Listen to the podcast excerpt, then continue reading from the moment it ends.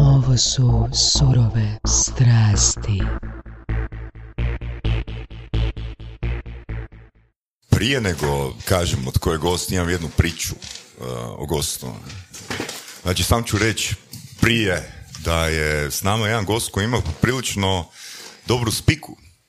Jesam točno rekao? Prije nego kažeš kako se zoveš? Pa ne, imaš pojma, vidit spiku? ćemo, dobro spiku. Znači mogu reći moj spik, moj spik je ovo. Ako je to dobro spika, onda je. To je univerzalni jezik. Pred, pred negdje devet godina a, smo ti ja pričali. Prije devet godina. Da, da, da. To je bilo u vezi čega? Evo, sad ću ti ispričati. I pričamo mi ovoga, u jednom kafiću, u jednom kafiću na Kneži i ti mi ispričaš jednu priču. Ja sam kupio uh, žuti, limun žuti uh, Hyundai. Aj, kupe, kupe, da, da, da. Kupio sam limun žuti uh, kupe Hyundai. Stoji ti tu vani i imam ti tablicu kreator. ZG kreator, jel je? Je. E, ta tablica je koštala 10.000 kuna, ali ta tablica je izgenerirala puta 10 kroz sljedećih godinu dana. To je bila istina, da. Fakat, e, bila je, jel, recimo, u to vrijeme je baš bilo ona e, Ja, s nama je Davorin Štetner. Bog se ima i Bog dečki tu u studiju, znači drago mi da smo ovdje e, i hvala Kristini Ercegović koja je koja mi je rekla moraš ići tamo, moraš ići tamo i odmah je to spojila kako ona već zna spajati ljude, a nadam se da ćemo imati dobar razgovor. Apsolutno. Nego na spiku, a? Znači, to je istina. Dobro spika, ne pa spika uvijek ono e, može otvoriti neka vrata, ono, ali naravno spikati je ono iza spike mora ne- nešto stajati, onda i onda, e, onda je to win-win. Jer puno puta je spika sama za sebe, onda to se brzo prokuži i onda nema, znači ne možeš ti dugo braniti ono neobranjivo. Mhm, Znači, Davorin Štetner, poduzetnik, a, investitor, svjetski putnik, To mi je najdraži svjetski putnik. svjetski putnik i čovjek koji ima spiku. E, Ne, putovanja su, to mi je, evo, to mi je recimo, e, kad me predstavljaju, znači onda uvijek krenu, ne znam, član savjeta predsjednice, predsjednik poslovnih anđela, e, ali nekak mi najdraže je ono, znači to svjetski putnik, jer ta putovanja su mi ono nešto što je ono najjače, po meni najjače u mom životu, jer tih 80 i više zemalja pro, proputovanih, to su bile situacije ono, stvarno ono, brutalne i to te ono, to, to, to me učinilo, ja mislim, ovakvim kakav jesam. Ozbiljno. Da. I to je jedno dobro, to je većina toga se dogodilo prije 2010. jel da? Uh, neke stvari, da, neke stvari. Znači, mi smo krenuli uh, ovako kako je to krenulo. Znači, u, tamo u Diamondu, u pilotskoj školi u Varaždinu. Je Varaždin mi je uvijek ono nekak uh, tu blizak. uh, prvo s tom pilotskom školom, a kasnije iz Imo Digital. Uh, tamo sam upoznao Dvinu Meller i uh, jednostavno ona je već onda putovala uh, i rekla je ono, pa zakaj ne bi išli skupa na ekspedicije. Pa ja rekao ono, ajde, to smo pričali sad u Vircu, ono, ne znam reći ne baš, e, i e, rekao ono, ajde, idemo. I tak smo mi e, u par mjeseci organizirali prvu ekspediciju u Burkina Faso, Ghana, Togo, Benin, Niger. E, ono, sam imaš avionske karte, imaš Lonely Planet i ono, probaš putovati, ali... Mali budžet. E, mali budžet, naravno, znači imali smo sponzore, radili smo i za, za HTV, za Špicu, onda e, serijale, e, ali jednostavno ono, probali smo što jeftinije prolaziti.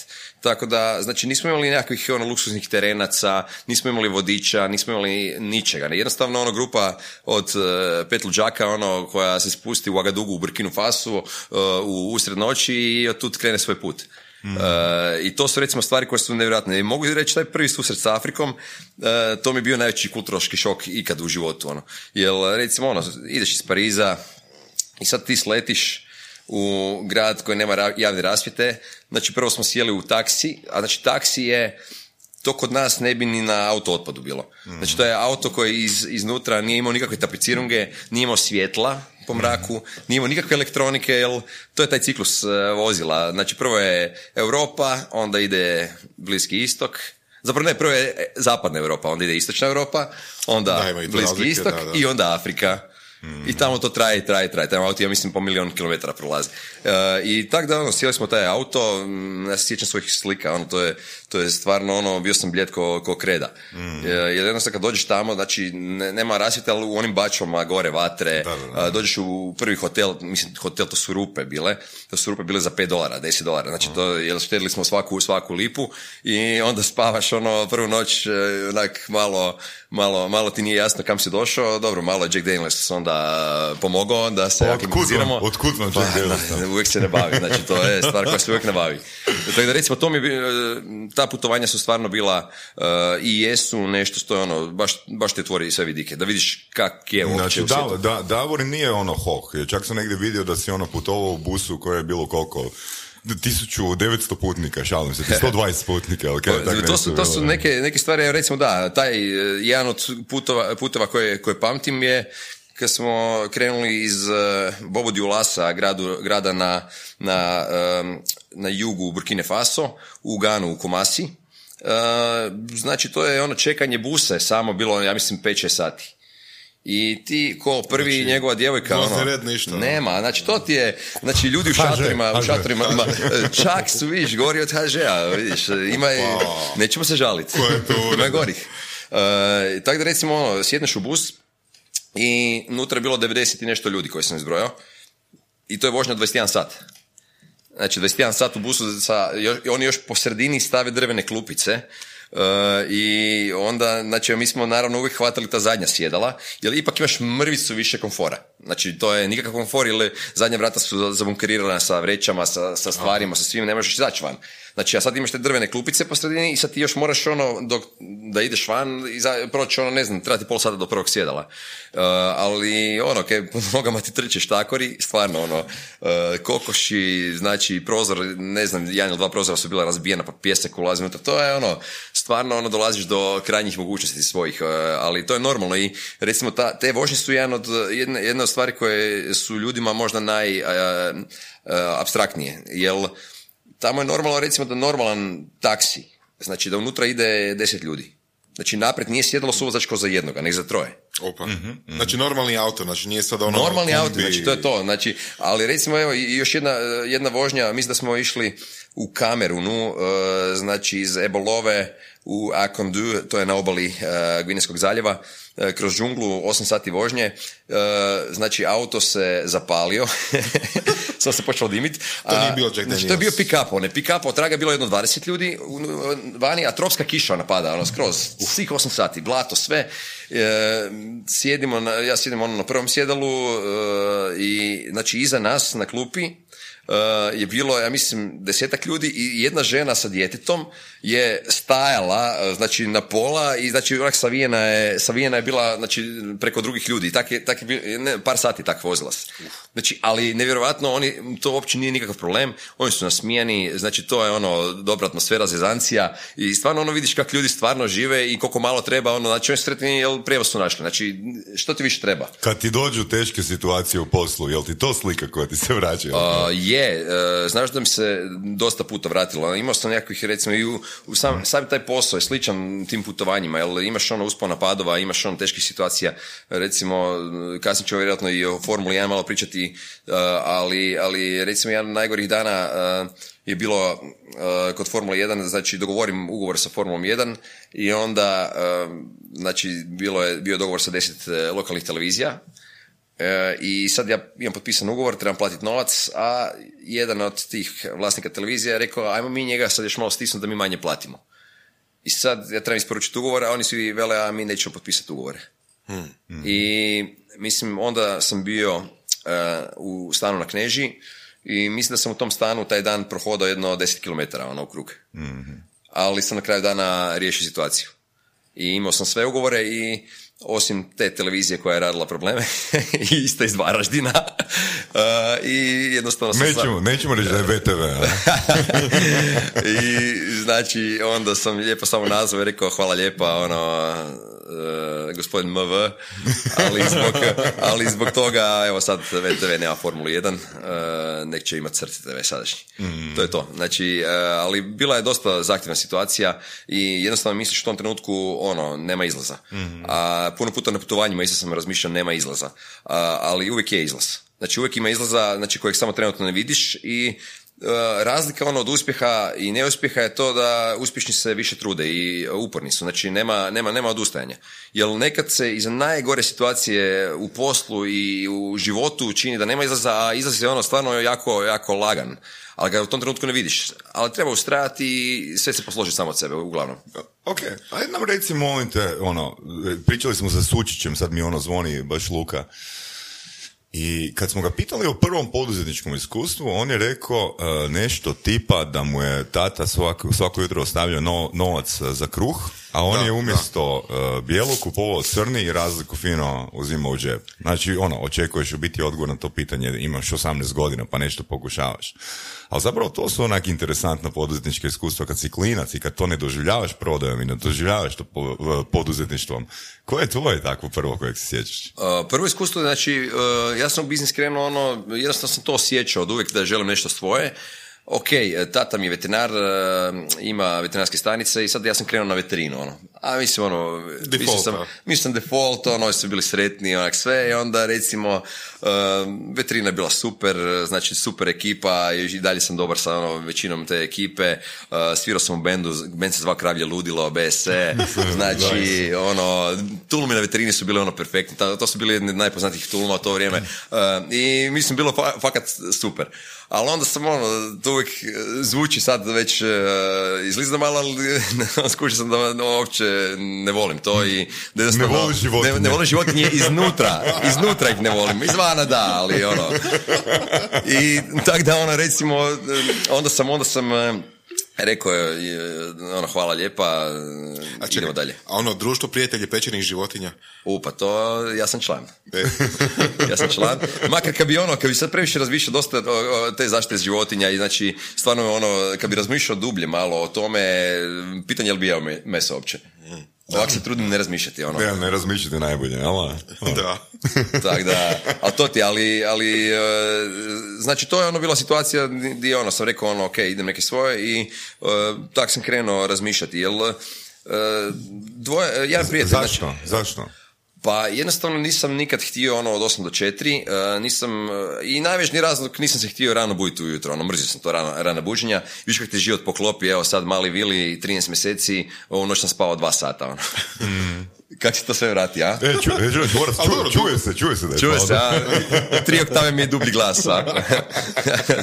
Pokušavam doći na radnu To je temperaturu. sad nadoknada, ono što, što si je se budio je, kasno da. je ovo sada. Ali to mi je stvarno bio razlog prvi. Znači, ono, nisam ono, baš ono, htio sam ono, ono, ja se budio 9, 10 i tako. Želiš reći da kao poduzetnik si ono budio se u 9, 10, Da. 11, 12? Da, Ok, da, to je lijepo, da. to je lijepo. Znači, i, i znaš kaj je ono fora? Uh, fora je da sam ono u početku tom, ono, pola svojih poslova sklopio na tulumima, vani, ono, drugi dan, ono, ne znam, on, ne, ne sjećam se baš, ono, sam pričali zove me neko, e, mi smo već pričali ovo sve, ono, a da, da, da, može, može i napravio sam puno toga na taj način, tako da, uh, recimo, taj networking je uvijek dobar, znači, i uvijek se može napraviti posao, znači, i, i treba se raditi ono što voliš, uh, i ja sam stvarno volio stvarati i, znači, kreirati nešto u biznisu. I onda recimo e, radili smo, za, ja mislim da je to bilo te dvije druge e, ili dvije prve. E, Roman Krvavica, jedan dobar prijatelj tada e, i, i mislim i danas nam se dugo nismo vidjeli. Znači, on je, ne znam kako smo se mi upoznali, ali uglavnom počeli smo raditi za nekog Slovenca e, i znači web stranice. Znači on me sva- taj meni Slovenac ono e, pitao jel mogu ja ono pomoći malo sa kontaktima, sa, sa dofuravanjem poslova i tak smo krenuli. E, I onda sam ja nakon par mjeseci on rekao pa haj ne bi mi to sami napravili u Hrvatskoj ono. E, Što to? pa, vlastitu firmu i vlastiti biznis. I tako da smo ono krenuli u tom smjeru i znam da mi je na vrata na, u kne, na kneži, nisam, ono, nisam znao kako ono posložiti tu prodaju, meni se, ja ne volim, ja, ja nisam onak baš tipičan ono da ću ja zvat okolo zivkat, mrzim to, ono, ne volim baš. Bolji tulup. Uh, tako je, to je, to je prirodno. Uh, I znači onda sam razmišljao kak nekog zaposliti u prodaju, kak, kak, kak. I onda jednu nedjelju mi je neko pozvonio na vrata i bio je jedan, jedan dečko, uh, Marko, Marko je pozvonio na vrata i ono, uh, ono, jel imam ja vremena razgovarati malo o vjeri. I sad, i sad, ono i sad, ono, i sad, ja onak sam stao malo i rekao, ono, slušao ga, ono, par, par, par minut, par sekundi neke i, znači, već su mi vrata bila ruka, ono, vrata za zatvaranje, ono, pripremljena sve i ono, aj ti dođi unutra malo. I uglavnom završilo tako da je on počeo raditi kao partner u firmi.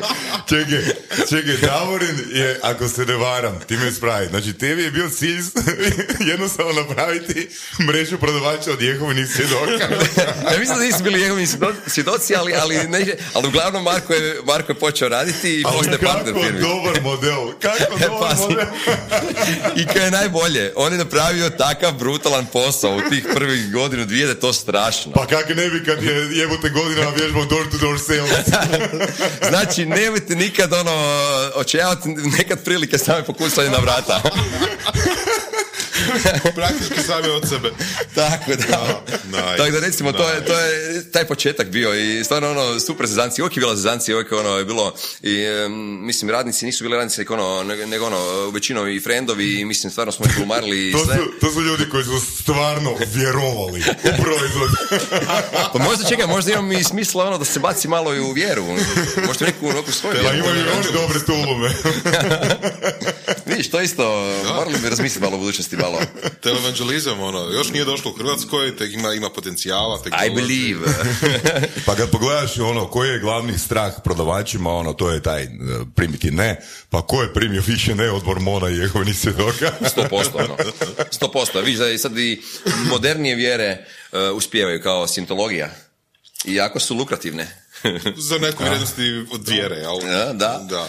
Tako da, evo, to je bio taj početak. I onda nakon toga, e, ne znam, je išao projekt za projektom. Znači, ne znam, onda sam pokrenuo e, novine e, u Jastrebarskom, ja sam ja- jaskanac, e, znači tamo su onda pet godina izlazile te jaskanske novine. Tamo sam naučio sve o tisku.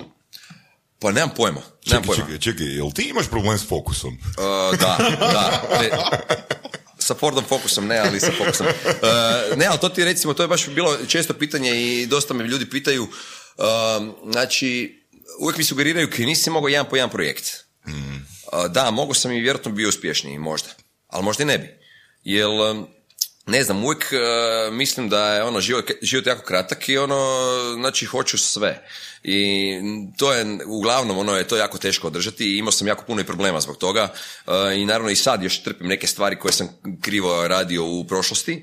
Ali jednostavno mislim da, da je sad već to dobilo neku dobru viziju i da imam super ljude koje, koji rade ono svoj posao i sad već oni razvijaju firme. Jer meni nije cilj biti direktor, ono, ne volim biti direktor, jer ja sam pre neodgovoran za direktora. Znači, ja sam ono, dogovorim posao i neko iza mene mora napraviti follow up. I to onak, kad skužiš, ono, to je dobra stvar, jer e, ako stvari ovise o tebi, e, zna biti problema. Ali ako imaš ono ok ekipu koja iza tebe odrađuje posao, to je savršeno. Da. Tako da recimo to, znači s te strane e, imam ta- tu prednost u glavi, da znam da ja ne želim biti e, direktor e, firme i da ja sad moram sve odlučivati. Ali to je super u biti kad saznaš u čemu si fakat dobar. Ako ti možeš izgenerirati poslove na jebenim partijima, onak, ono, ko kaže da je to loše? Ne, pa Ono, nije loše, znači Da, svaki, svaki prihod koji Da. dogovoriš je dobar. Da, da.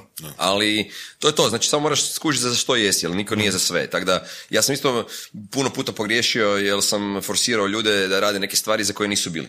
Znači nije svako za poduzetnika.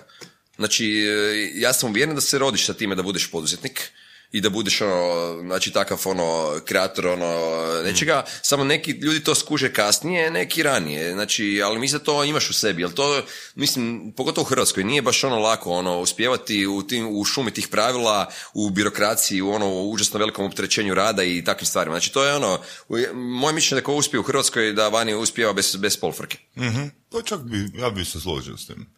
Jer kad prođeš, znači znam puno prijatelja koji su otišli van.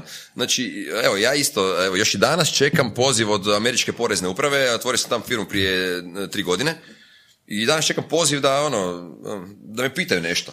Aha.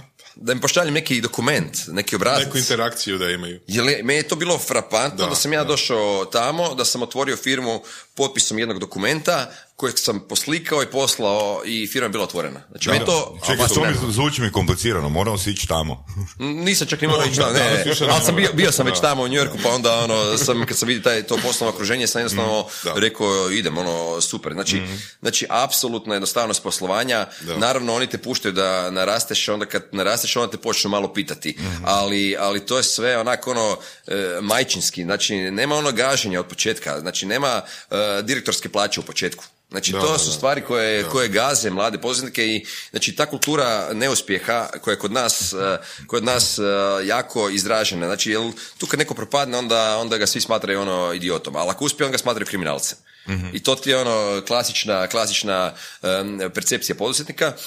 Naravno, ima i to svoju, svoje razloge i mislim sigurno ovakva privatizacija koju smo imali i mislim koliko se kriminala dogodilo tamo, znači to je sigurno uzrok velikog, velikog dijela e, problema poduzetnika i poslovnog sustava hrvatskog, ali tu smo gdje jesmo. Znači, ali samo, znači ja uvijek na svojim recimo nekim porazima imao sam fakat ono po meni tri neka velika neuspjeha jednostavno ono e, tu moraš naučiti e, kaj si griješio i izvući e, najbolje pouke i idemo dalje. Nema sad ono stajanja i plakanja. Jer ako ono, kaj, znači svako može kukati. Evo, bivša predsjednica IBA-na Europskih poslovnih anđela, Kenneth Johnson, je rekla stvarno ono da je, si neuspješan samo ono ako se nakon poraza ne podigneš i ne ideš dalje. I to je to, znači to je apsolutna istina, jer, e, znači stvarno, to je finalni neuspjeh, znači ne podizanje nakon poraza. Jer neuspjeh je sastavni dio uspjeha, znači svakog, znači ono, e, svijet je maska jedna velika. Znači sve izgleda onak savršeno na van, a ja se gledam da svaka osoba na cesti uz koju prođeš i koju pogledaš dnevno ima barem nekoliko velikih problema koji, koji ju muče. Znači samo naravno ne pokazuju, jer ljudi ne vole govoriti o svojim problemima e, i to je njihovo pravo, znači ne moraju sva- svi znati za, za, za probleme te, ali, ali vjerujem da većina tih najuspješnijih ljudi je bila jako neuspješna. Recimo, pričao sam ja i, znači, i Bernie Eccleston, recimo, kao najjači, jedan od najjačih poduzetnika koje sam poznao je bio neuspješan. Branson je bio u zatvoru zbog poreznih prijevara sa, sa pločama i sa porezima u Engleskoj. Znači, hrpa tih velikih faca s kojima sam se družio i kojima se družim i pričam, znači, u uskom krugu uvijek priča te stvari otvoreno. Znači, naravno, prema van, mnogo njih isto ne želi to isticati, ali e, znam kako stvari stoje. Je li to ono sad princip ono hustling, ono, idemo sad, idemo sad ono uh, rješavat, uh, radit biznis, što god, samo da se nešto moving radi. Uh, pa to, to, to ti u glavi, znači to je to, znači može to biti hustling, ali znači meni hustling ono kad mi neko veli da nešto ne mogu, ne mogu ono.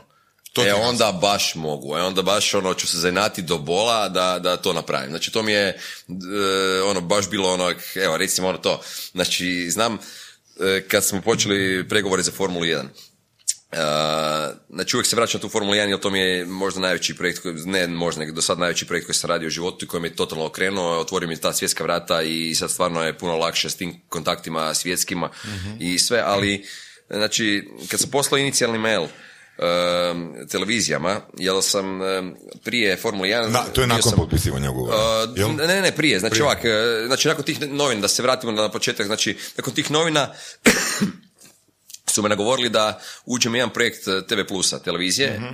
Eh, to je regionalna free televizija, bila u Jastrebarskom, koja je bila u užasno velikim problemima. To je bila televizija za 2,5 milijuna kuna dugova, eh, bez vlastitog prostora, bez kadrova, bez opreme, stvarno pred kolapsom.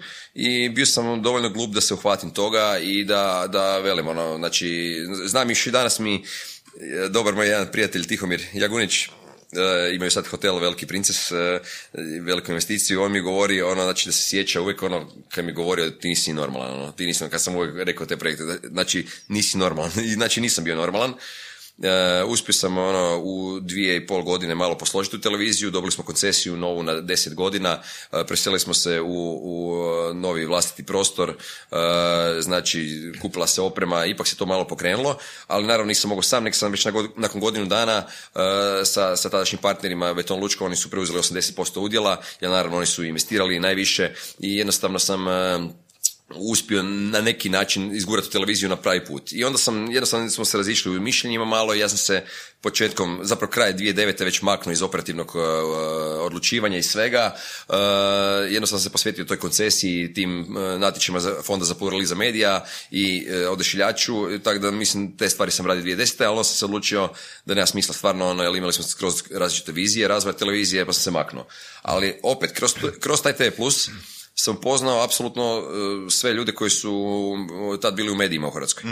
Znači, i da nisam odradio taj posao, koji je po meni bio za mene neuspješan, jer nisam baš previše tu profitirao, i zašto sam van sa gorkim okusom, jer nije, nisam uspio onom što sam htio, ali bez toga ne bi uopće došao u priliku da razgovaramo o Formuli 1, ne bi uopće došao u priliku da. posložim taj projekt, ne bi, ne bi znao kako to posložiti i onda, znači kad su počeli pregovori s Formulom 1, onda, ti, onda je, da, mislim, ti pregovori su počeli jer tadašnji komentator, radio je emisiju na TV Plusu, Goran Djaković, on je bio prije komentator Formula 1, on mi je u biti predložio da idemo u to. mm Ja sam prihvatio, ajmo, naravno, može sutra. I dogovorili smo sastanak u Londonu i onda se on nije pojavio na tom sastanku.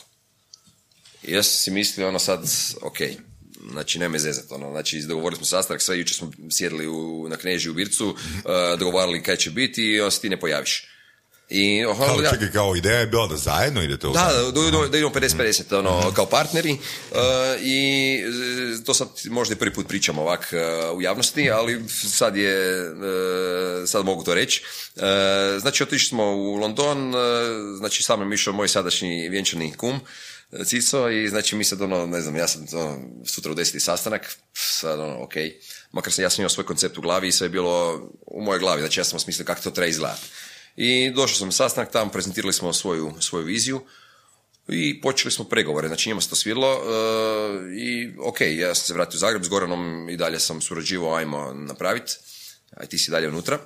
Uh, I počeli su pregovori, tada je bio, bila konkurentska e, Arena Sport, znači koja je onda još bila u vlasništvu srpske tvrtke Saga. I pregovarali smo, razgovarali smo, e, ja sam poslao taj inicijalni mail e, deset televizija regionalnih, ja sam namjeravao putem free to air televizija lokalnih pokrit cijelu Hrvatsku i znam da je bio takav podsmijeh da je to strašno. Ono svi onako ono, ok, daj Formula 1, da, možeš misliti. Od strane televizija. Čekaj, samo malo, znači proces, ti si im poslao mail. Mail, inicijalni da pregovaramo znači, s Formulom 1. Jesi li ih nazvao prije ili nešto napravio? Neko ono... Ja sam s njima bio u kontaktu. Aha, ono, znači, bio sam u kontaktu, znači, imali smo nacionalnu okay. drugu televiziju gdje smo okay. se družili, tako da znali su me. Okay. Ali, uglavnom, Uglavnom od uh, svih televizija, uh, uh, znači jedna osječka televizija i sadašnji savjetnik predsjednice za unutarnju politiku Mate Radeljić, koji je tad bio direktor osječke televizije, je poslao mail, apsolutno smo za, idemo, podrška što god treba, javi, njega nisam ni znao osobno. mm Znači, jedini koji je odmah reagirao može, pozitivno i tako dalje. Znači, i ok, kako se sad stvar počela razvijati, već su i malo mediji saznali za to, već u televiziji malo onda ozbiljnije vidjeli tu cijelu priču.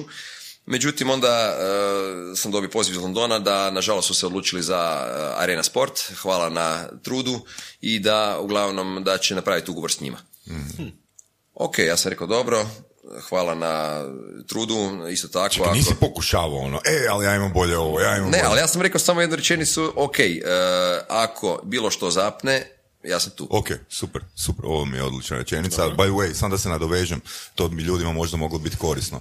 Znači, jednu stvar koju sam naučio je, ako firma već ima uh, pro, pro, nekog provoditelja usluge za nešto, a ti se sad obraćaš njima i nudiš im tu uslugu, ovo je rečenica koju im trebaš reći. Ako negdje zapne sa vašim trenutnim provoditeljem usluga, uh, nekom ja budem prvi na pameti. Tako je, znači ja. nikad ne zatvarati vrata, to je ono, to je to. to. E, I uglavnom, znači, meni se ono, ne znam, ok, bio sam malo ono tužan i sve, ali onda sam si razmišljao, drugi dan sam onak mislio, ono, pa vidim ja vidjeti malo ko je ta Arena Sport. Ja sam drito, ono, našao na internetu tvrtka Saga, vidio sam vlasnik i direktor Goran Đaković, ja sam uzeo telefon, nazvao tu firmu na recepciju, ono tam na, na deski i rekao, jel možete spojiti sa direktorom? Ko je? E, ja sam rekao Davrin Štetner, vjerojatno gospodin Đaković zna za mene. I to je to, stavio sam poruku. I za jedno 10 minuta mi zvoni telefon. Dobar dan, Goran Đaković ovdje. I ja rekao, evo, čestitam na Formuli 1. To je firma bila informatička, mislim 500 ljudi zaposlenih, jako, jaka firma. I ja rekao, ono, evo, e, bilo bi mi drago da vas poznam u, ako ste kada u Zagrebu. Vele, pa je baš jesam za, za koji dan u Zagrebu. I tako smo se mi našli za, za koji dan. I... A to nisi nigdje ispričao? Ne, nisam. Nisi, ajde, Ne. hvala ti na ovome. E, To su Ajde, ono neke super. crtice e, ekskluzivne. Znači, jedno smo se našli u Vestinu, sjedili smo tri sata, nismo popili nijednu cugu. To Znači- je bio dobar sastanak. A, ne, ne, ono baš, baš je bio zanimljiv, zanimljiva stvar. Jel, jeste se cijelo vrijeme gledali u oči. E, ne, ne, bilo je, bilo je ok, znači i on je meni objašnja- objašnjava kako on to misli izvesti sve, ali e, mislim, ja sam o tome ono zaključio da tu još nešto, nešto još u zraku. Jel e, jednostavno ono, čovjek je ono stvarno ok, super, e, ali onak, e, Nije odluč, nije do kraja. Znači, nije mi, nije mi bilo čisto u glavi i ja sam još ponovio jedan mail, ono, šefu medijskih prava, Formula 1, i rekao, ono, gle... E, ono, bio sam s njim u Vesnu. ne, ne, nisam, baš- ne, ne, ne, nisam, rekao sam samo ono kak ide sve, jel sve pod kontrolom, oj, da, da, je, je, ne brini se, ono, oni su uvijek, englezi su jako profesionalni i uvijek, ono, odgovaraju i tako dalje. I onda, recimo, jedno, znači za jedno desetak dana mi je došao mail, imam ga, imam ga i tu, znači, dragi Davorin, vidiš kako, ono, stvari nisu, nikad nisu gotove, dok stvarno nisu gotove, naš posao sa Arenom je propao, ako još uvijek stojiš e, kod zadnje ponude, ali nećemo pregovarati ispod toga, a, možemo ti dati ugovor. Ja onak rekao, dobro. Međutim, mi smo ono sve operacije malo zaustavili i sve, i sad onak imam to, znači to je multimilionski dolar, e, dolarski ugovor, imam to, znači samo, ga, samo nas od realizacije dijeli moje da ili ne, i onak, kaj sad? A nemaš onih 50% para. Ma nemam, e, znači nemam ništa. Znači, jel nismo krenuli, znači nisam ja krenuo taj posao sa milion dolara u džepu. Znači, krenuo sam, ako sam imao 10.000 dolara ukupno, ono, super. O tome želim da pričamo poslije, Da. može? I znači onda, e, znači ja sam nazvao i Gorana Dijakovića i rekao ono, gle, e, dobili smo ugovor, dobili smo ono sve,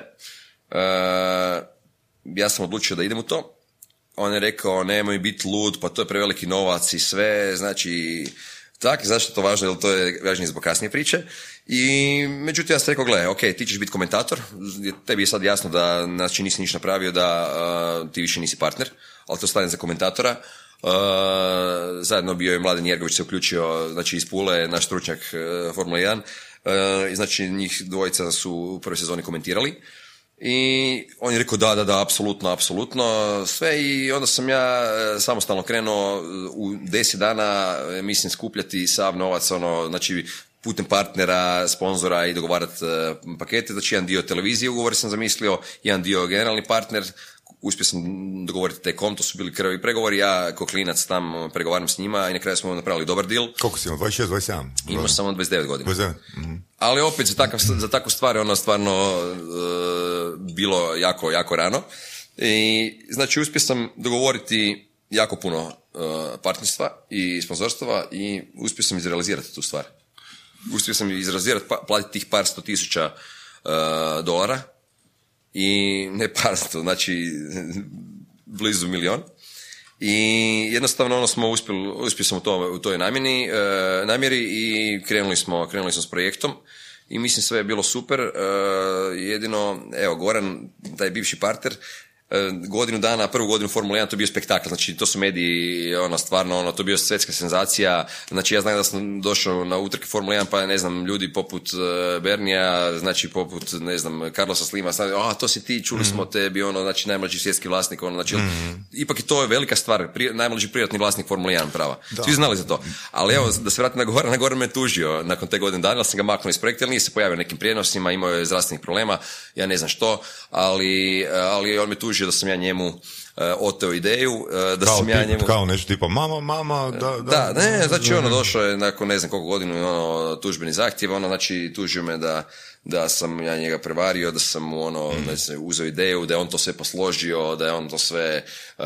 osmislio i sud je trajao dvije godine, Znači, stalno, to je, znači, kako to ide u Hrvatskoj, znači, dvije godine moraš se pojavljivati na ročištima, e, jednostavno, jednostavno gubiš vrijeme, plaćaš odvjetnike, e, on se ne pojavi na pola ročišta, hitna hospitalizacija tri minute prije ročišta i tak dalje. E, I naravno sud je presudio apsolutno moju korist da znači, tužba nema nikakve osnove. I onda, naravno, nakon toga se žalio još na županijski sud, još godinu dana, koji je smanjio odštetu koju mora meni platiti i i znači, znači tu je apsolutno čista priča i ima pravomoćnu presudu, znači da ništa nije bilo, ali, ali u Hrvatskoj ne možeš se ni naplatiti, tako da, Mislim- znači sve je to otišlo vjetar, ali, mislim, nema veze, nema ali veze, to je po- Poanta ovoga koji si do sada isprezentirao, meni barem, e, poanta, mislim da može biti nekim slušateljima je, ti nisi imao novca. Ne. Znači, ti si samo imao ideju. Imao si, imao si ideju i vjerovao si da ju možeš a, proizvesti. Znači, ja sam pred par godina čitao neke knjige o preuzimanju u firmi.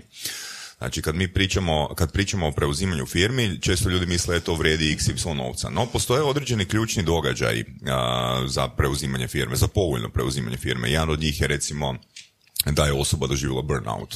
Drugi recimo je da je firma u zajedničkom vlasništvu mu- muža i žene pa se oni rastavljaju ili nešto slično tome. Na? Znači, e, ti si u biti imao samo ideju ja to želim, imao si možda 1% novca koliko ti je bilo potrebno, ali to što si imao 1% novca te nije spriječilo, nije, te, nije ti ono ubilo ideju u glavu da ti to, da ti to možeš ostvariti. Ne, ne, ne, ono, stvarno kad se neke, ne- neke crtam, ono, sam totalno uporan i ono, moram to ostvariti. e, Da. I tu je recimo, znači, puno puta se bez novaca može e, napraviti. Još jedan od razloga prodaje firme, recimo obiteljska firma, kad, e, nažalost, nek, osnivač ili neko ko vodi firmu umre, Da, da, da, a da. obitelj ne želi ono nastaviti, jer jednostavno nisu za to. Znači, tu je i u Hrvatskoj jako veliki problem s time, jer e, sad su firme, znači, firme su nastale e, nakon rata, 90-ih i sad su to već je prošlo ohoho godina i sad se događa to da ćemo možda imati egzodus tih obiteljskih firmi, znači koje niko nema za nastaviti. Nemaju ljude koji će nastaviti, nemaju članove obitelji i tu, tu recimo isto se sad rade neki planovi kak, kako pomoći tu situaciju. I još jedna bitna stvar, ono što si rekao da si uh, izgubio i vrijeme i novac uh, na, rad, na, ne na radio, nego na TV Jaske, jel Da. tako? Ali da te to dovelo na jednu novu platformu. Tako je. Znači, uvijek je korak po korak. Tako je, tako je. Znači, bez, bez tog koraka uh, ne bi nikad mogao doći do Formule 1. Opet, bez Formule 1 uh, ne bi nikad došao do Kreator TV-a i do investicijskog TV centar i ostalih stvari koje, koje sad imam, jer jednostavno sve je vuklo jedno drugo. Znači, Dakle, poanta ona u biti je, možda ti i radiš s nulom, možda čak i potencijalno gubiš novac, ali je ono, ideja razmišljaju o platformi na kojoj se trenutno nalazi, odnosno razmišljaju o platformi na kojoj želiš biti. da, 100%. Konkretno, evo, primjer Vorasa i uh, mene, Surove strasti kao projekt, znači mi nismo razmišljali o nikakvom novcu od ovog projekta, a mogu ja sam reći da i u postupku... Čekaj, ali zašto je onda sve tu sad u zlatu i zašto su ovi kristalni E, ljustari da, tu? sad, ono? sad, Da, to, da, sad to pogotovo sabotiraš, boce, sabotiraš ovoga. Ali u biti ono, kad smo dobili sa surovim strastima je uh, čak hrpu stvari koje možemo i u poslu, gdje možemo kvalitetnije poslove koje sad radimo odraditi. Ja osobno vjerujem da su se 100%. i komunikacijske vještine ono popravili, prezentacijske vještine i strukturiranost nekog razgovora. Ono, hrpa benefita o, koj, o kojima uopće ono, ne, ne očekuješ ih. Ali to je jedna sad platforma di možemo isto tak ciljano zvat goste koji su nama interesantni, di, jer velim, networking eventi mislim da jesu super. Ali da pričaš s nekim fokusirano, da fokusiraš ono, da fokusirano pričaš s nekim sat i pol, mislim da je to ogromna vrijednost. I kad na razini godine možeš takvih stotinu razgovora voditi, mislim da je već to samo dobar motiv, do- dobar motiv da netko... to je, da, to je investicija da. sama po sebi, Je, znači je. Mhm, apsolutno ti otvara vrata i ono, uopće nakon toga nemaš problema sa, sa doći do Da, kog god hoćeš, jel? Je, je. Na- Znači ono, to je, ono, kad možeš u dva poziva doći do bilo koga na svijetu, Mhm. to je to ono, znači to je ona stvar. Da pitam, uh, kad si imaš tako već povijest, puno poslova, puno projekata koji si radio, kako onda biraš koji projekt ćeš raditi? Što te interesira ili što ono, uh, koji su kriteriji? Pa gle, uvijek ti se to samo od sebe iskristalizira, jer vidiš koji projekt počinje nositi novac uh, i znači to je moj savjet svima da slijede... Je onda novac bio kao jedan od bitnijih stvari? Pa gledaj, novac je uvijek važan. Znači, naravno da uh, u početku fakat nisam razmišljao o novcu, isto tako. Idem napraviti nešto svoje, idem sve, znači i većinu novaca sam i trošio na tulumarenje. tako da, recimo, e, e, to je sigurno bilo u tim počecima, e, ali jednostavno počneš ono napredovati, počneš onda malo razmišljati o tome i počneš malo strukturirati stvari. Tako da novac u početku nije bio bitan stvarno, ali danas naravno da je bitan. Jer ti ipak možeš stvari napraviti puno lakše s novcem i u biti ja sam najviše gubio zato jer nisam imao nekakvog, nekakvog ono početnog kapitala. Čekaj, čekaj, čekaj, ali sekundu, što je bitnije, spika ili novac? Što bi odabrao da imaš mogućnost birati? Spiku uvijek, Jel naravno. tako? Ma spiku uvijek, znači, jel, e, ako imaš dobru spiku i ako imaš e, viziju i, znači, do- dođeš do stvari, ti ćeš stvoriti novac, znači, mislim, to je stvar. Meni je, ono. meni je da, Davorinov intervju fantastičan, mislim i on, on kao osoba, zato baš jer je dobar dokaz toga. Da spika na prvom mjestu. Da, jer novac, e, ali, ali gle, recimo, idealno je ak, e, ak si pametan i ako imaš novaca, e, ako imaš novaca, jer onda ćeš puno lakše dobiti stvari, jer e, velim ti, kad nema novaca, onda se puno... Kreativnost. Ne, puno, ne, puno su, i kreativnost, naravno, to, to ti je tlaka uvijek, ono, da trče za novcem i krpat neke rupe, ali ti je, novac ti omogućuje, kad ga imaš za investirat, da puno jeftinije dobiš stvari. Znači, ako ti plaćaš avansno nekome, Apsolutno, možda bi bolju cijenu. Znači, tu se puno, znači, za Formulu 1, da sam imao, e, znači, milijon dolara na računu. Znači, taj projekt bi napravio ono 40% e, profitabilniji ono, i stvarno zaradio više novaca. A i, i to je recimo, em, nisam slušao mentore, recimo mentore. I frendove, evo ovim putem ako sluša Mario Gatara, pozdravljam te, znači bivši francuski urednik Forbesa, znači koji mi je rekao kad sam potpisao taj ugovor uh, s Formulom 1, znači daj napravi hedging, uh, dolar će ti rast, ono, daj napravi to. Ja sam si mislio dolar je baš padao onako ono, u tom trenutku. I znači nisam napravio hedging i izgubio sam po moje procjeni nekakvih čistih pa preko milion kuna čistih, čistih novaca. Samo jer dolar je ono užasno narastao, ugovor je bio u američkim dolarima i to je znači u roku pola godine otišlo gore, znači na tri godine to je ogroman bio, ogroman, ogroman e, gubitak. Znači to je bio fakat on problem.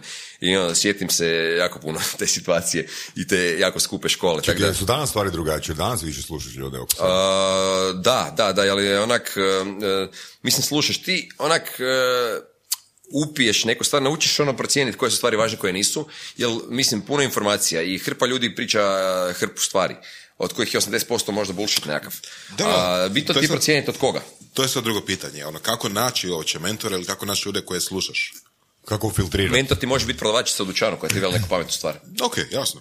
Znači, ono, jednostavno, svako ti može dati neku kvalitetnu informaciju, a samo na tebi je da, da je prepoznaš.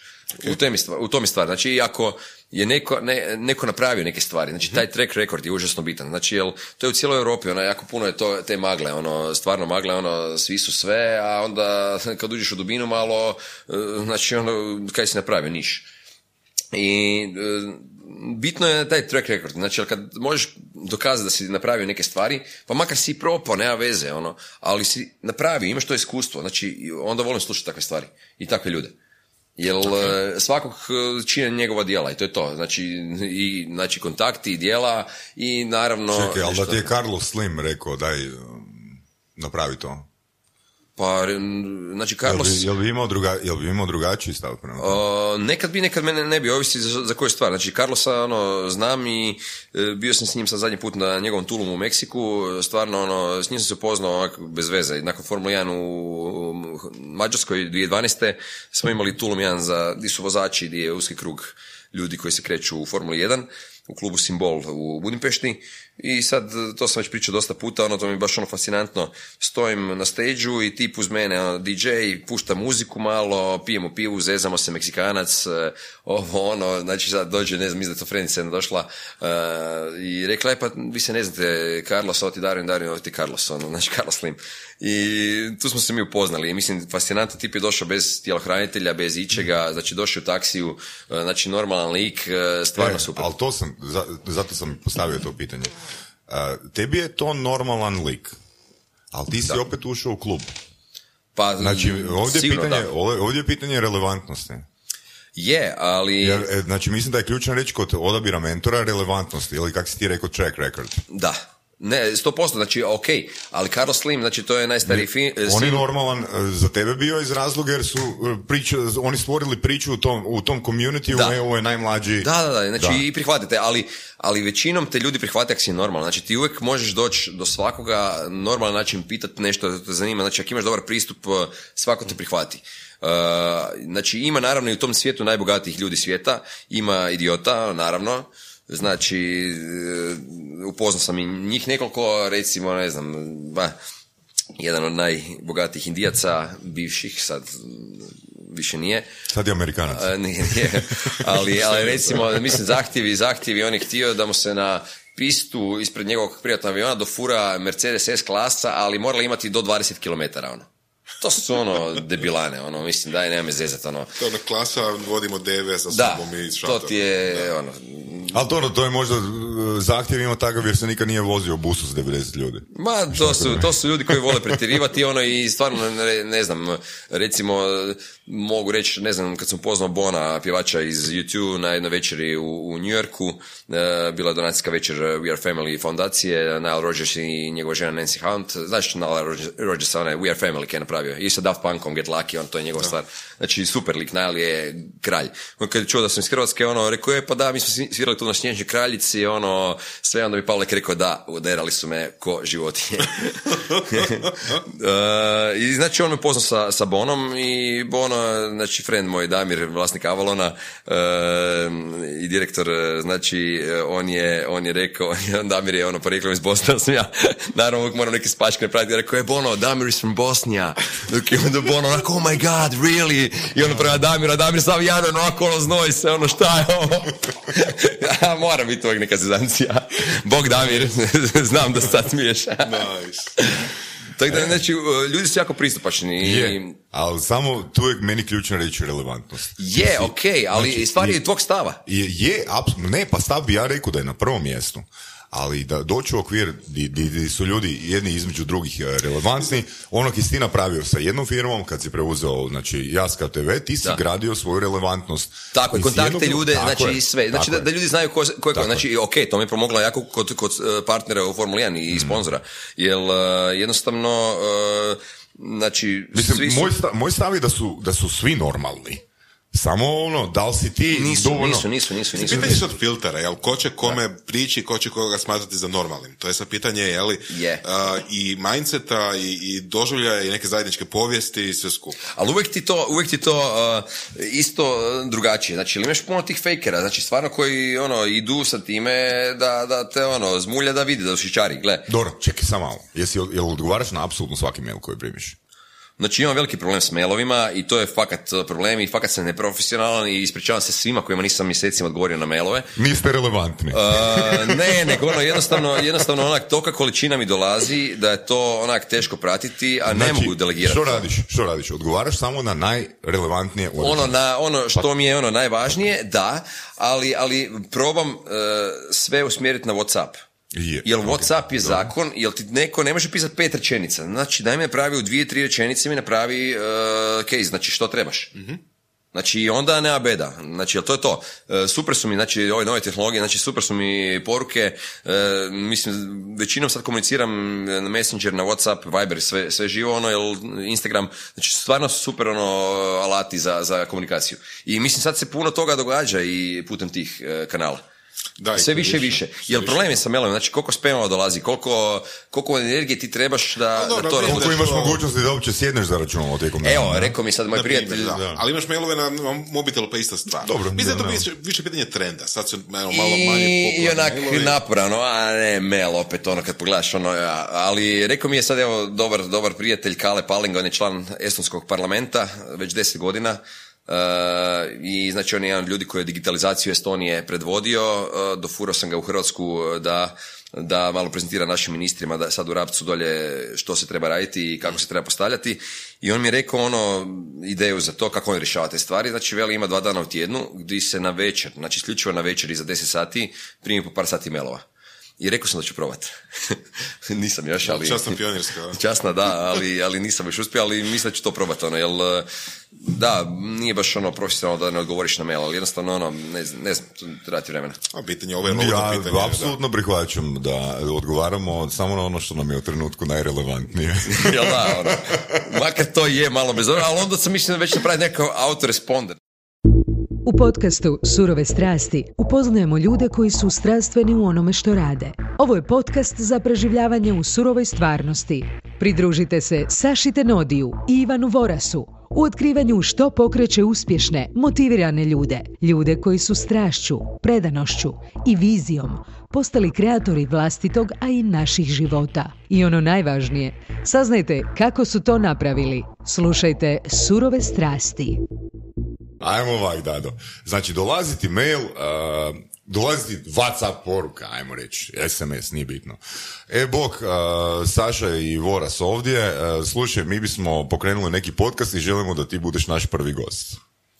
Ok, znači, uh, viš kako je to brzo išlo kod našem slučaju. Pa, a zašto je išlo brzo? Pa ne znam, Kristina mi je rekla, dečki Pa su super, ono, a i, i znaš da mi tvoje ime zvučalo poznato i sad si mi sve objasnio, ono, znači, ono, i onda rekao, ajde, idemo vidjeti. Znači, Znači, nikad, korak po korak, a, a nikad nisi bio gost Kristine, podcasta, znači, e, ali evo. pazi, ali pazi. Rekao Ajde ono. uzmi sad u obzir, znači imamo 71 epizodu vani. Znači imaš a, preporuku od osobe koju poštuješ, koja Da. ti je relevantna. Da. Znači, ajdemo reći da ti netko ono samo pošalje, e, gle, mi bismo to htjeli napraviti, ti si nam cool, ti si nam super. Pa, znaš da mi možeš to napraviti, znači ovisti u trenutku. Znači ne, Možda. ali, ali stvarno ja, ja, ja se ovak, znači ja nemam nikakvog plana. Znači ok, sad u poslovima imam neke planove, ali uh, ja se ponašam totalno uh, znači intuitivno, znači po emocijama, znači ravno znači, uh, znači kako kak mi je u tom trenutku tako ću napraviti. Znači nema tu ono stvari, znači šansa da, da, da sam došao kao gost uh, i da me nije Kristina uh, zvala i da me nije spojila s tobom, su možda isto bi bile 100%. Možda. A može, sve možda. Da. Ali ti velim, znači, šansa, šansa bi bila da dođem i bez ikakvih ono... A ne, pa ne, Evo, recimo, da ne bi, da ne Ali, recimo, ali, uvijek- ali veća je šansa vjerojatno ako je bilo na Tulumu.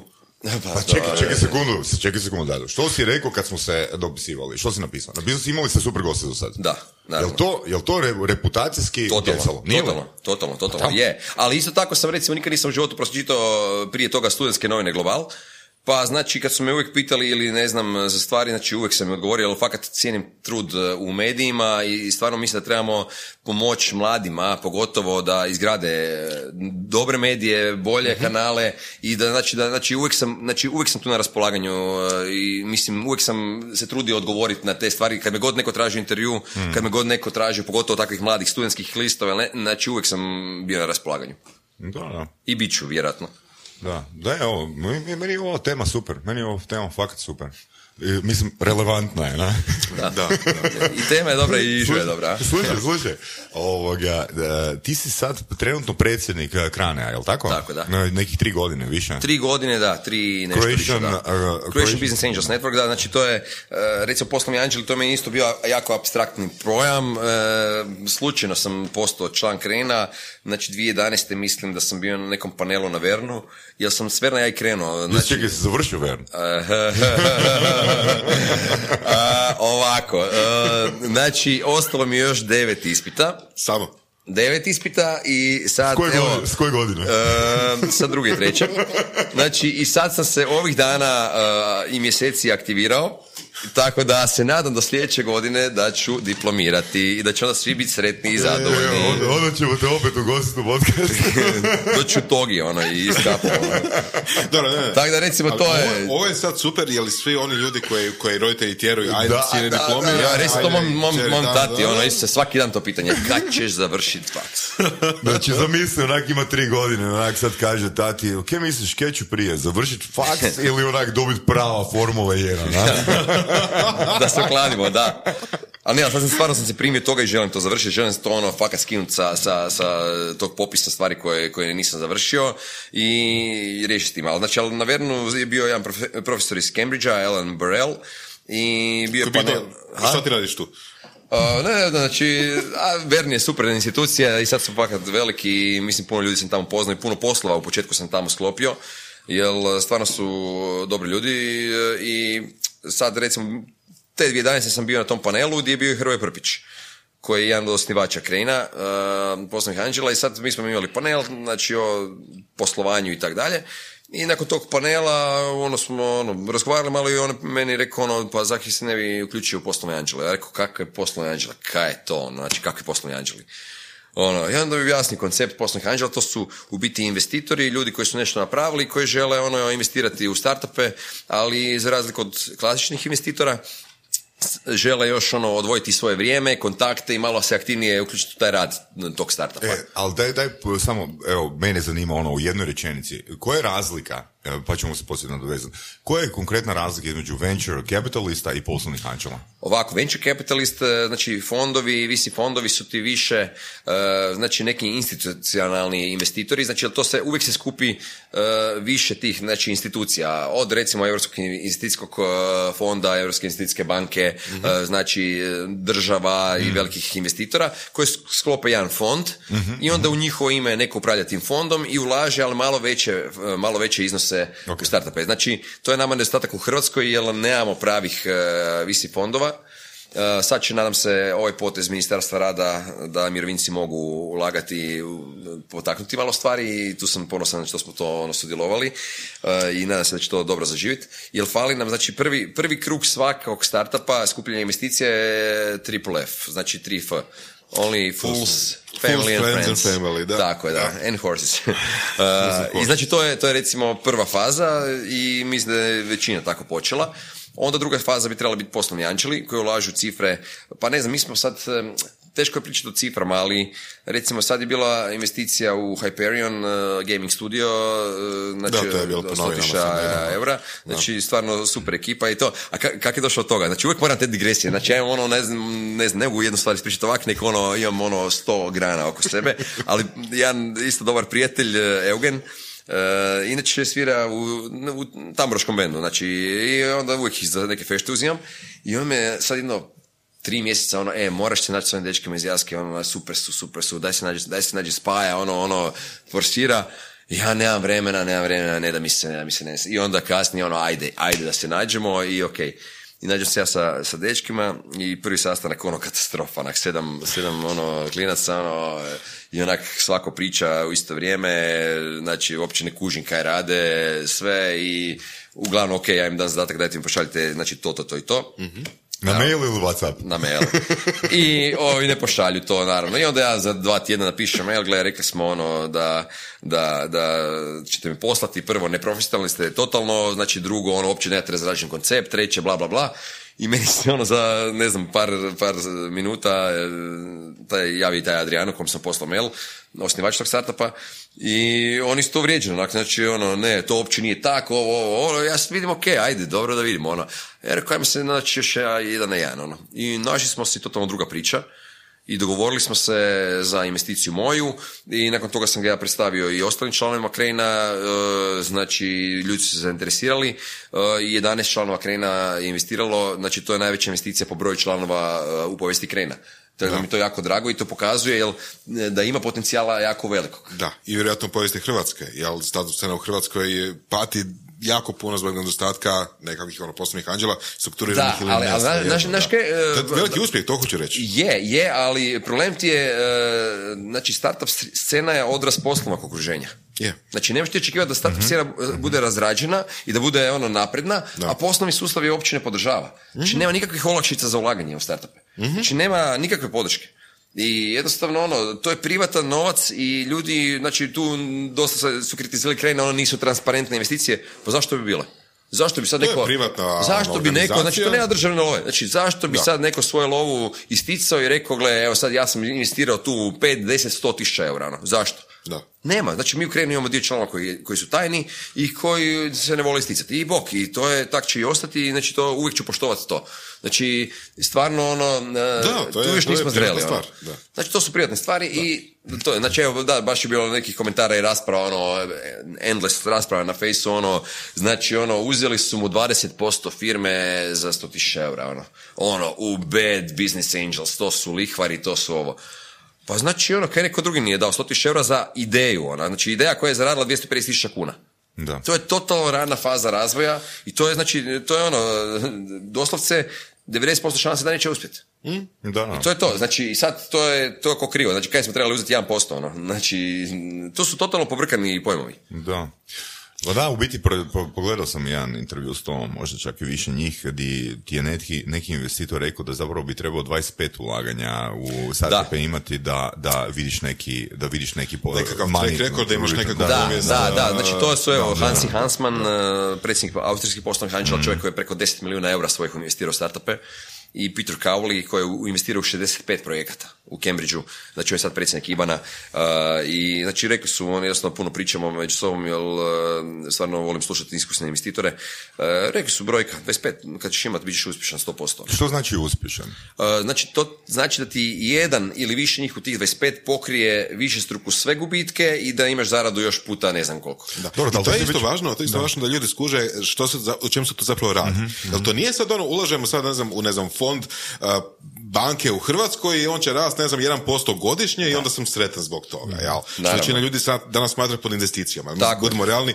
edukacija u financijama je nikakva, jel? Da, financijska Ovo je, pismenost je, nažalost, ok, jadna. idemo investirati u 25 startupa, evo baš sam nedavno slušao predavanje čovjeka koji, je- koji kao ima svoj ono cilj za, ne znam, sljedeće dvije godine investirati u 50 i ne znam, on je izračunao 56, ne znam neku brojku je rekao.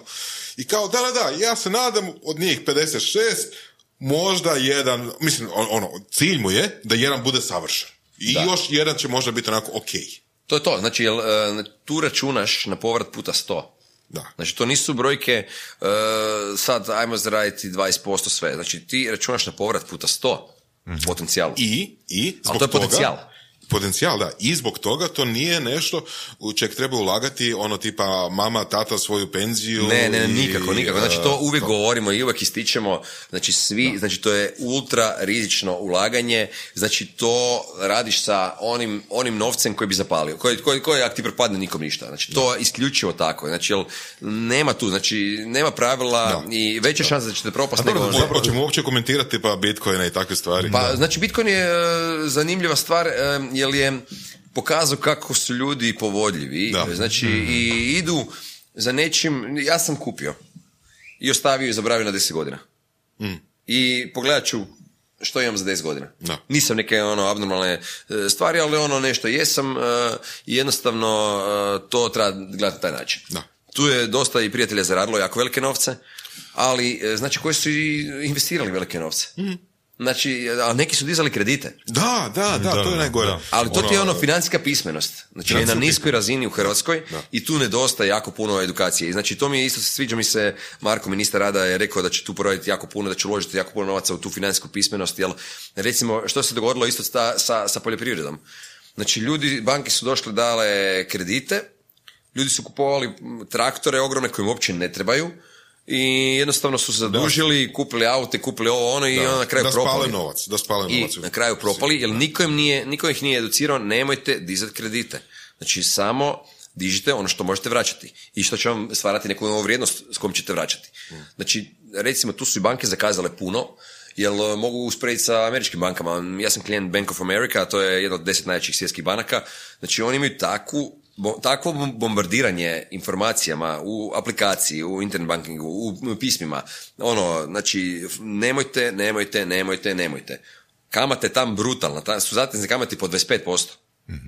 Znači, sta- ali te upozoravaju toliko da jednostavno nemaš ti baš e, takvo, takvu lagodnost trošenja novca.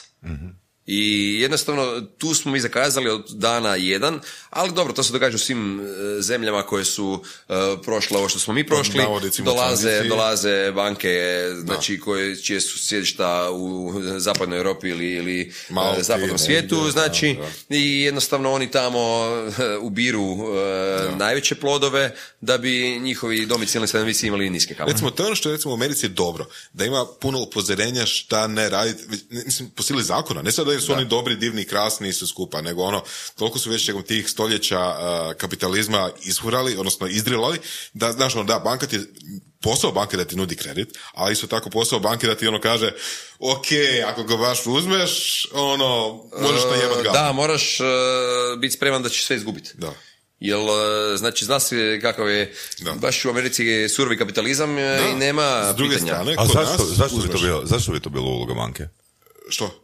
Da, ono, čisto upozoriti osobu da se to Ne, ne, ne mora nužno biti, ali tako je, tako je faktična situacija da je uloga banke u- među ostalim da tu upozori šta ti se loše može dogoditi tako uzmeš kredit. Mislim, kod nas je to isto teoretski istina. Teoretski kod nas kad kod javnog bilježnika, kak se to zove, potpišeš kredit. Da, mora ti govoriti, mora uputiti, uputiti sa, tvojim Da, pravima i obvezama. Ne, ne, javni bilježnik ti mora pročitati ono što piše u ugovoru. Znači, ne da javni bilježnik mora biti stručnjak rastumačiti, finan- rastumačiti, financi- da. rastumačiti. Ne da on mora biti stručnjak u financijama, stručnjak u ono, bankarstvu ili nešto tako, pa ti onda može dati neki koristan savjet tipa ovaj ugovor, ugovor ti zakorac u principu. jel?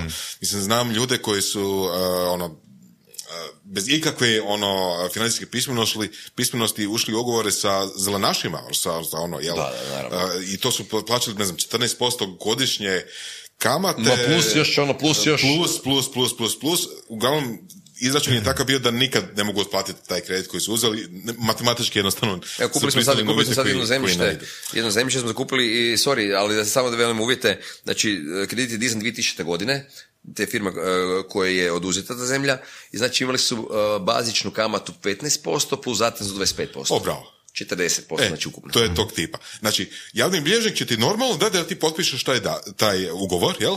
On će ti možda pročitati, jer to je njegov posao, ali on ne može, i nije mu posao da bude financijski pismen, da ti kaže to nije dobro za tebe kao ono, kupca osobu što god u tom trenutku. Da. Znači, tipa 2010. 2011. godine sam se navukao na one uh, Dragon's Den i Shark Da, da, da. Tank i tak dalje. I dosta sam to gledao i preporučivao sam ljudima. Znači, i hrpa ekipe počela gledati. I zanimljivo je bilo da je njihov respons bio Isuse, kakvi lihvari, baš to ono, kako, kako te oderu te poduzetnike, bla, bla. Ali zapravo ono, ono sam ja naučio je da uvijek je tvoja zadnja. Naravno. Jel tako? Ne moraš. Znači, ne moraš. Ne moraš, Ne ali moraš. trebaš biti dovoljno pismen da kažeš, da doneseš tu odluku. Znači, da li hoćeš ili ali ne. ko je tu napravio kontakt? Znači, ti prema Kraneu, Krenu ili, ili ono... Uvijek ide, prema uvijek ide, uvijek ide prema nama. Da. Znači uvijek ide prema nama. Ili ti prema lihvaru, ne, Da, ne da, sad da, da, da. Ili Da, lihvar prema, ili lihvar prema, ti prema banci. A sustav, ali, ali, ali- tu je, ali ali sustav je tu, država je tu bitna, jer država mora propisati pravila i znači država mora osigurati tu edukaciju Mm. financijske pismenosti. Jer onda to je uloga države. Znači u Americi sigurno banke ne bi upozoravala da im država nije nametnula te propise. to hoću reći. Znači, nije, nije banka samo zbog sebe, zbog svojih nekih ono, dobrih eh, navika, dobrih eh, pozitivnih eh, osjećaja prema ljudima, išlo to, išlo to tumačiti. Meni je čudno, mene je ovo prvo pivo pucalo malo, na? Pitanje je si imao dobro, jesi šta ili nisi. Uglavnom, javni bilježnici ne rade to i to nije njihova uloga da, da sprječavaju katastrofe koje se mogu dogoditi i koje se događaju. To Pa sto posto, znači, a to ti, znači uvijek je sve, um, je Saša rekao ono, ne moraš, niko ne mora ništa. Znači, ne, moraš, je... ne moraš ni otići kod astrologa da ti čita uh, horoskop. Joj, da, ono, Pa odeš. to je fakat ono, ali to je fakat epidemija u Hrvatskoj, ono, kad god ono po, po noći, ono, prevrtiš programe, ono, misliš se ono, kaj smo tak glupi, ono, ali dobro, ali mislim, Mislim, jedno hoćemo imati vidovitog Milana, jer napravio dobar biznis, ali to je zbog biznisa, ne zbog horoskopa. Milan je kralj.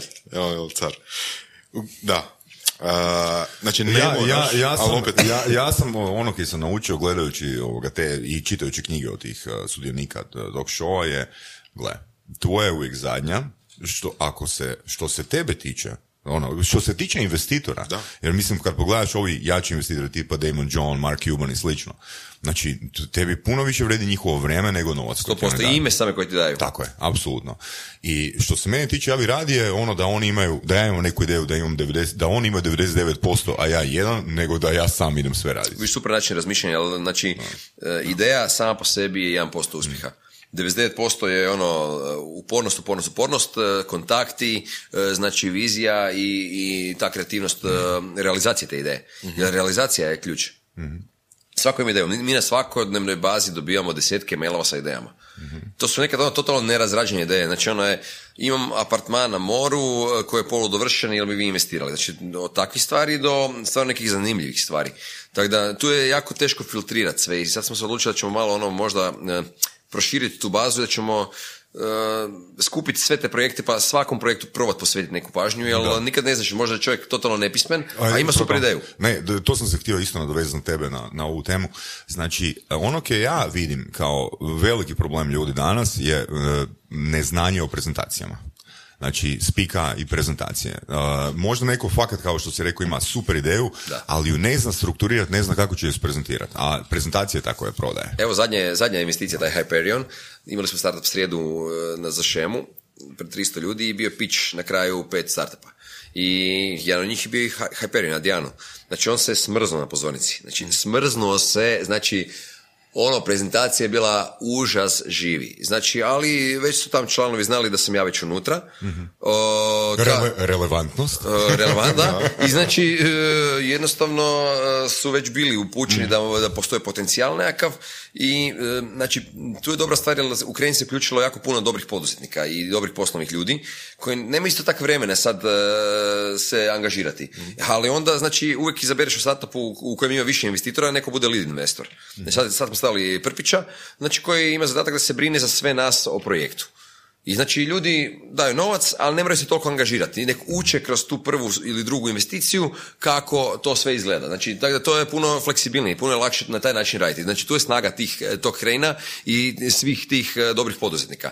I evo, je, znači, Adriano imao jako lošu prezentaciju, ali sama ideja je dobra, znači realizaciju neki track rekord je pokazao, znači njegov track rekord je da je sam bez ikoga zaradio 250 tisuća kuna, ja mislim. Da, dobro. Na Steamu je prodao igrica za 200 ili 250 tisuća kuna. U par mjeseci. I to je ono što, znači, sam ja, mene to, to najviše privuklo. Jer ako si ti napravio to, sam, onda sad s novcem i sa kontaktima, sa svime, moraš napraviti ono puno, puno više, ali opet, i ako ta igrica a, ne uspije, ako i to propadne, taj journey of life, a, znači, investiraš u ljude, ne u igricu, znači, jel, taj tim, on će napraviti neku petu stvar koja će možda uspjeti, a ne, sa, ne mora uvijek ta prva stvar. Znači, uvijek ono investiraš u ljude, ali ljudi su ti koji čine razliku. Da, baš na Shark Tanku se vidjelo puno primjera, uh, i- odnosno jedan primjer sam vidio osobe koja nije imala strukturiranu prezentaciju, koja nije imala niti razrađenu ideju na, na što onak u stotinu, dvije ti- 200 slučajeva koje sam vidio, onak svi su padali na tome. Ta jedna žena imala super energiju, dobru, onak simpatičnu prezentaciju i prihvatili su ju. A, drugi, uh, ne, nastavi, nastavi. Ne, to ti velim, znači nekad imaš i profesionalnih pičera. Imaš i profesionalnih pičera, vidio sam ih puno po, ono, po svijetu. Znači ljudi koji su toliko savršeno uvježbali taj pitch, tri, trominutni, da to izgleda bolesno onak.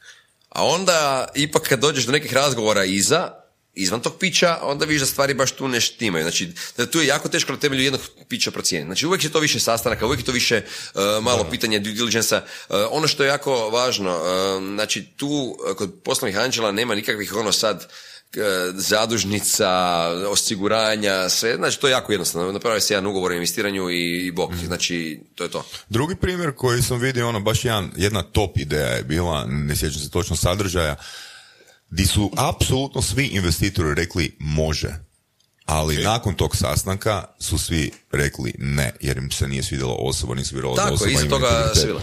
Evo, na, nažalost, imali smo, uh, imali smo sorry, uh, jedna od mojih uh, zadnjih investicija uh, je bio projekt Nanodaj, uh, znači boje za majce, dečki iz i evo, sad smo upravo ovaj tjedan prodali udjele, znači bio je sa mnom i Adrian Ježina, uh, unutra investitor, znači prodali smo naše udjele i izašli smo iz projekta, projekt je otišao u drugu fazu, jedan suvlasnik je otku- otkupio sve udjele od nas, jer jednostavno se dogovorilo da su dečki napravili super probaj. Znači, osvojili su nagradu, nagradu publike na Iban Winter University, u treću nagradu, dobili su novac, znači napravili su dobar proizvod, E, napravili su u prvoj godini 2 milijuna kuna prihoda, od toga je bilo 500 tisuća kuna čiste dobiti prošle godine. Znači u prvoj godini poslovanja. I onda kad se dogodilo, uh, njih trojica suvlasnika su se posvađali. I firma je stala i znači status quo situacija ne vodi ničemu, znači to je počelo samo padati i tu smo vidjeli da to treba ili neko otkupiti i pokrenuti e, drugi smjer, e, jednostavno u ovom sastavu nije išlo. Jer to je ono lockdown, znači ne možeš ništa, a lockdown u biznisu znači, znači pad. Tako da evo, sad smo to riješili i nadam se da će sretno dalje poslovati, ali bez nas. Kako su druga iskustva sa uh, suvlasnicima ili odnosno više suvlasnika? Ovak, prvo pravilo koje bi ja rekao e, investitorima da nikad ne investirate e, sa nekim kom se ne sviđa i s kim ne volite provoditi vrijeme. Jel to ti jako reći, ono sa nekim uključuje onu drugu stranu u koju se investira. I naravno, znači, naravno, ak te, znači, ne ti investirao u nekog ko god ima dobru ideju, ak te, ak te živcira, recimo, direktor firme i znači, a ti ga moraš slušati izvještaje i sve i ako mu govoriš, a on ne sluša, e, znači, to stvari di, no, ono, nema, nema potrebe gubiti vrijeme. Znači, to je meni, recimo, mene iritira, ja nikad neću ići u takve stvari. Nije da nisam išao, nije da nisam išao, naravno ja sam radio puno grešaka, jer to kad smo krenuli, znači od mog ulaska u Kren 2011. kad me Prpić pozvao, e, znači ja sam isto učio neke stvari, znači moja prva, ja mislim, investicija Mislim da je to baš bio Zimo Digital, ono, varaždinski. Znači, i, znači, nije mi žao, znači, dečki su stvarno dobri, ali nekad ono stva- jednostavno ne ide. Znači, neko, znači, neko, nisu svi za sve, i pričali smo prije ovo, ovog razgovora, nisu svi za sve i jednostavno nekad je bolje onak se razići i reći, e, ok, ajmo se ostati dobri, e, ajmo vidjeti kako svako može svoj put napraviti boljim i napraviti e, taj razlaz, nego trpiti godinama i onda na kraju uvijek imaš gorak okus ako dođe do neuspjeha, a često dođe do neuspjeha. Koje je bilo drugo pravilo za investiranje? A, drugo pravilo za investiranje, znači nikad nemojte ulagati previše novca, jer previše novca boli. Kad izgubiš, a, i po meni je uvijek dobro da se ovako skupi više ljudi i da investira. Jer onda se disperzira rizik, opet startup dobije neki dobar iznos a, novca i opet ima veći krug a, networkera, znači imaš veći krug ljudi koji mogu neke kontakte ono, osigurati. I kojima potencijalno možeš prodati svoj udio ako želiš izaći, jel tako? O, da, samo ti izlasi su jako teški. E, pojavilo se nekoliko platformi, znači Funderbeam je jedna platforma, e, znači sad se radi, radi na drugim rješenjima. E, jednostavno, e, teško ti je, jel, znači nemaš ti procjene, to nije burza, znači sad koliko vrijedi moj udio u, u nekim mojim investicijama? Samo onoliko koliko neko želi platiti u tom trenutku. Znači, ako ne želi platiti ništa, ne vredi ništa. I sad, kako se dogovoriti sa drugom stranom, znači, po meni bi trebalo uvijek projicirati u ugovorima nekakve scenarije. Znači, što se događa, what if? Znači, ovo, ovo, ova solucija, A, B, C, D. Znači, ako se ne možemo slagati, onda solucija A, ko od koga otkupljuje, znači, uvijek bi se trebalo probati projicirati te stvari u ugovore. To je jako teško, ali može se. Znači, to su recimo po meni neke stvari. I e, e, treba se kretati među, među startupima. Znači, e, meni je super recimo ovo što sam postao članom upravnog odbora Ebana, ili Ibana. e, Eban je? Znači, to je European Business Angels Network, to je najjača svjetska e, organizacija poslovnih anđela. E, okuplja preko 200 organizacija poslovnih anđela, e, visi fondova, ranih ulagača e, i zastupa neko tržište od nekakvih 7,5 milijardi eura godišnje. Znači, to je sjedište u Briselu, e, ozbiljna organizacija, jako, jako, e, pa mislim, poznata u tom svijetu i znači sudjeluje u apsolutno svim porama startup e, zajednice svijeta, tako da e, recimo dobra stvar je sudjelovati jer onda imam pregledi svjetskih startupa. I recimo mi tu jako dobro surađujemo sa slovenskim poslovnim anđelima, sa mađarskim, sa austrijskim, znači to je taj, klaster Austro-Ugarska, Austro-Ugarska, e, znači stvarno imamo super suradnju i već se sad dogovorila jedna zajednička investicija u slovenski startup, mislim da je Vibrate bio 400.000 eura. Znači, to nisu isto male cifre u nedostatku, to, nedostatku tog visi kapitala, znači se može i veće cifre e, znači, skupljati. A opet poslovni anđeli e, imaju kontakte ono, u, u svim, e, recimo, nekim stepenicama iznad, tako da se puno lakše, puno lakše se odlučuju dobri visi fondovi investirati negdje gdje je neki već poznati poslovni anđel unutra, nego ako ga nema. Da to je ipak nekakva garancija da je već nekakav filter prođen i da, nekakav rizik e, se smanjuje. Znači isto je velik rizik, ali se sigurno je smanjen. Jer ako ti imaš recimo Hansija Hansmana, ja bi uvijek investirao gdje je on unutra, jer e, znači tip je ultra uspješan i stvarno ima dobar nos za, za naći dobru, dobru ideju. Koja se realizira. Interesantno. Apsolutno. Ovo je interesantno. Imaš li možda kakve preporuke za naše slušatelje u smislu knjiga, video, klipova? ne? Ovak, e, znači... Tipa da e, istraže malo sam Definitivno, definitivno ovako. Znači, e, puno ljudi razmišlja o projektima i da sami pokrenu projekte. Moja preporuka bi bila, znači da ne idu glavom kroz zid, kak sam ja išao, nego da ipak malo istražuju, gledaju, kreću se u krugovima, skupljaju ideje, malo iskustvo i znači ako imaju neku ideju za startup, a rade, rade negdje, da odmah ne napuštaju taj posao e, koji je ipak nekakva sigurnost, e, nego da probaju sa strane razvijati taj startup i pomalo ulagati novac i sve. Znači, u onom trenutku kad startup dođe do, e, do novaca da može biti samoodrživ, onda lako napustiti posao. Znači, jel stvarno ne bi, ono, znači nekad, nekad, možda to je krivo, nekad bi neko se stvarno treba odvažiti i ući, ali većinom moj savjet je da se radi sa strane i da tek onda kad e, slijediš novac i kad vidiš da ti novac više s te strane dolazi, da onda se odvažiš ići dalje u to. A Znači, to, to je je, i ono je super je kad to, te riječi stvarno dolaze od osobe koja je relevantna i koja je sama napravila određeni broj zajeba di se Totalno, ovoga, sam u- u- u- upustio all in i to je savjet koji na kraju daje. Da, znači Na- na- na- jednostavno da, znači i to, znači probajte se uvijek naći e, komplementarne partnere.